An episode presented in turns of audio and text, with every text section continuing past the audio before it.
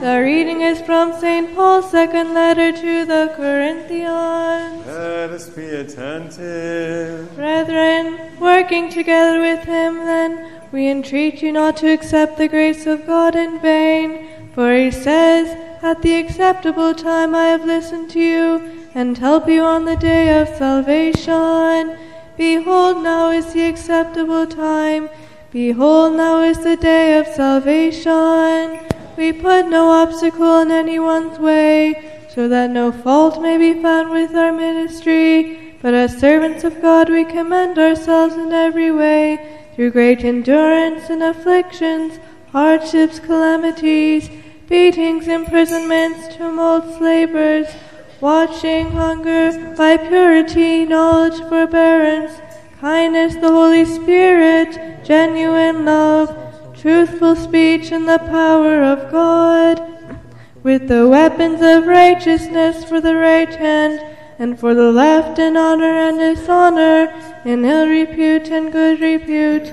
We are treated as impostors, yet are true, as unknown and well known, as dying, behold, we live, as punished and yet not killed, as sorrowful yet always rejoicing, as poor yet making many rich, as having nothing, and yet possessing everything.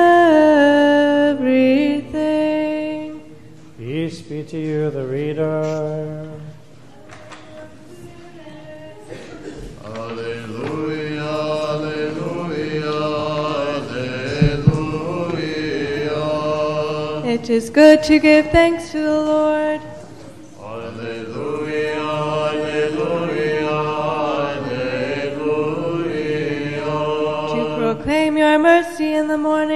mornings truth by night. Alleluia, alleluia, alleluia.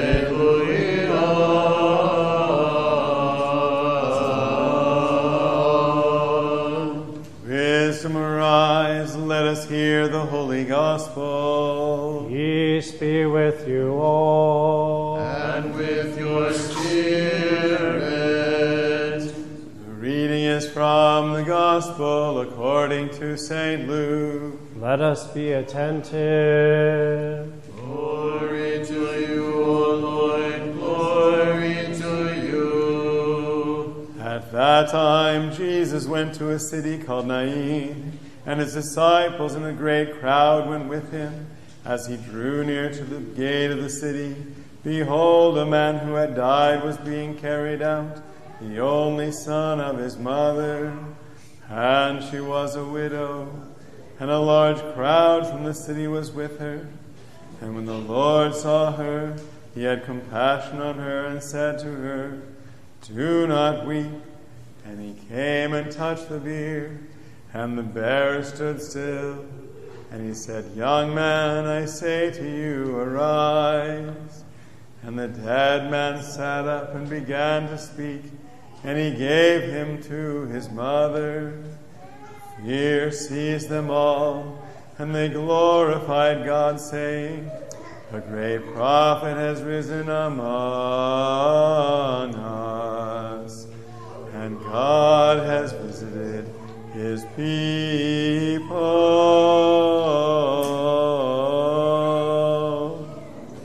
Peace be to you who proclaims the gospel.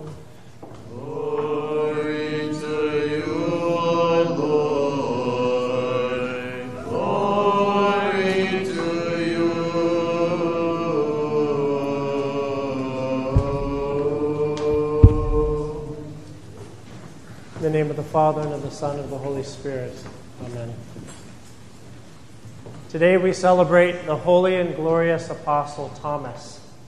The Apostle Thomas is one of the younger apostles. He was very zealous, as we see in different little vignettes in the Gospel. And what he's perhaps most well known for is that experience after the resurrection, where he, like the other apostles, doesn't believe Christ is resurrected. Because we recall the myrrh-bearing maidens came back to the apostles. They said, It's an idle tale. We don't believe that he rose from the dead. It was only when Christ appeared to them that they believed. And so, likewise, with the Apostle Thomas, he said, Unless I can touch him, I will not believe. But the difference with the Apostle Thomas is that he actually got to touch our Lord, our resurrected Lord. If you recall Mary Magdalene, when she went to the tomb and Jesus, she thought was the gardener, and then he revealed himself to her, he said, Don't touch me, for I have not yet ascended. So, not everyone got to touch the resurrected Lord, but Thomas did. And by the power and the grace that he received in that, he was the most prolific traveler of all the apostles. He went to Ethiopia, which was a mere 2,500 miles from Jerusalem by foot. And then after that, he went all the way to India, 5,000 miles away by foot. And in all of these travels, he endured many persecutions and toils and struggles and travails.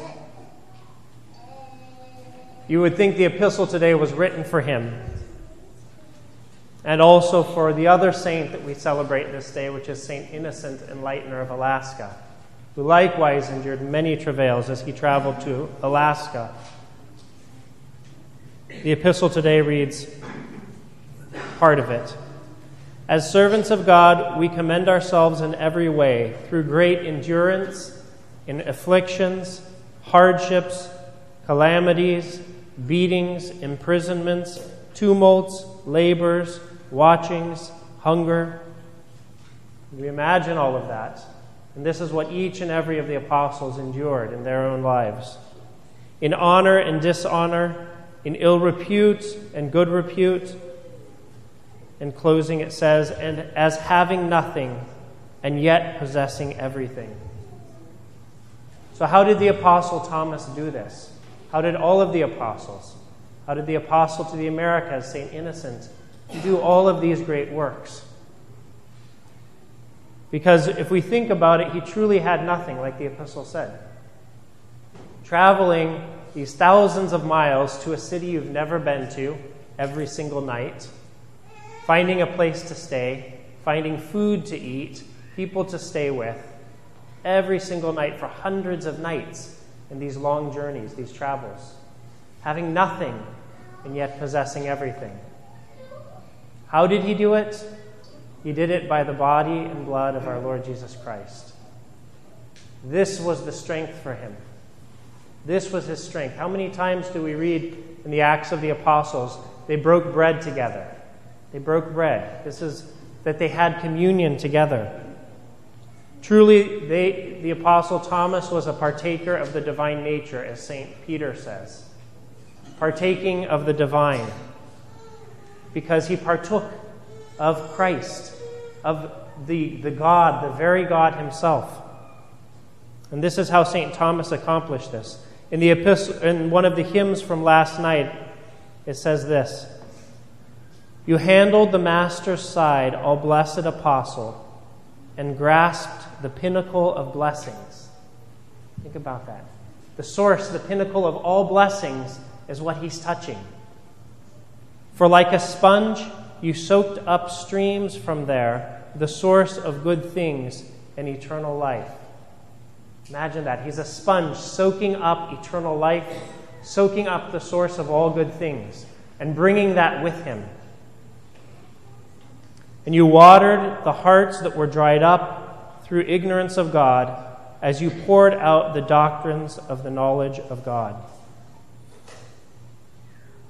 Brothers and sisters, this is the source of his strength and the source of the strength of all of our saints. Because truly God is the pinnacle of blessings, He's the source of all good things, of eternal life. We know this. And it is through the greatest of miracles that we become partakers in the divine nature. We are partakers in the divine nature through the Eucharist. Earlier this week, I had uh, the Catechism, the Basics of Orthodoxy, and we've been using Father Barnabas Powell's series. He was a very entertaining man. If you've, I think many of you saw him when he was here a few years ago. So, Father Barnabas was talking about uh, the Holy Spirit, and he was saying how Christ says, I must go that the Holy Spirit will come and even greater and perform even greater works. Now you can imagine him in his accent. Father Barnabas goes, I don't know about you folks, but I can't imagine any greater works than what Jesus did. Think about that. That's what Jesus said. The Holy Spirit would come and perform greater works than what he did. And what is this greater work that the Holy Spirit did? He took the one Christ who was born in time, who died and resurrected in time, and he multiplied Christ throughout the world, throughout time. Think of it how many churches around the world, how many Orthodox churches right now are about to partake of the body and blood of Christ? How can Christ be everywhere? The very same Christ that the Apostle Thomas touched, the very same Christ, the same flesh, the same blood. This is the great work of the Holy Spirit, that Christ is multiplied throughout all the world so that all of us can become partakers in the divine nature. You see, the Eucharist is everything. The body and blood of Christ, of the risen Lord, is everything. St. Paul even said, If Christ is not risen, your faith is futile, and we of all men are the most pitiable. We Christians are pitiable if Christ isn't risen from the dead if we are not consuming the very body and blood of Christ. So, why is the Eucharist so important to us? Because the simple question who's eternal? Who's eternal? God. Is there anyone else who's eternal? No. Only God. The only way that we can be eternal is by consuming the eternal. By becoming partakers of divine nature, we then become those who can be eternal, only by the body and blood of Christ.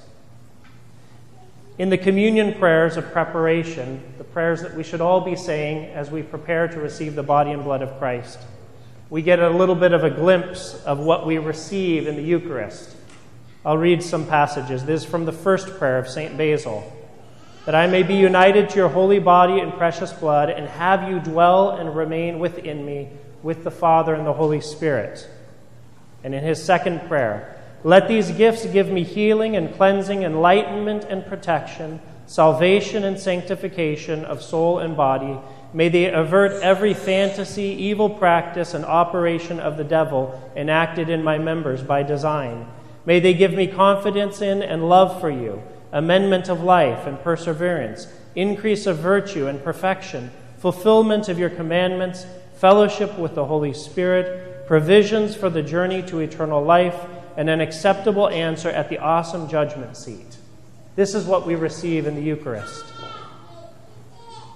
And In St. John Chrysostom's the fifth prayer, count me worthy uncondemned to partake of your pure, immortal, and life giving and awesome mysteries for the remission of sins, for eternal life, for sanctification, for enlightenment, for strength and healing and health of both soul and body for the erasing and complete removal of my evil thoughts and recollections, superstitions, and nocturnal fantasies brought by dark and evil spirits. Let them be for me a rampart, a help, an overturning of my adversaries, and a wiping out of my transgressions.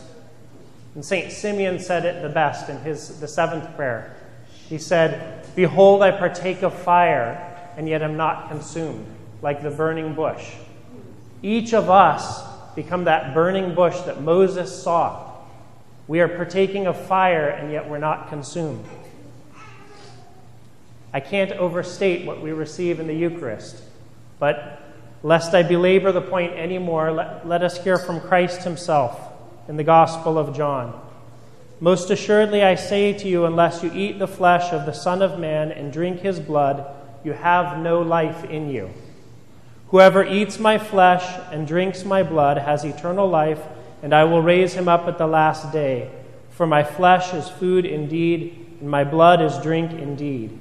He who eats my flesh and drinks my blood abides in me, and I in him.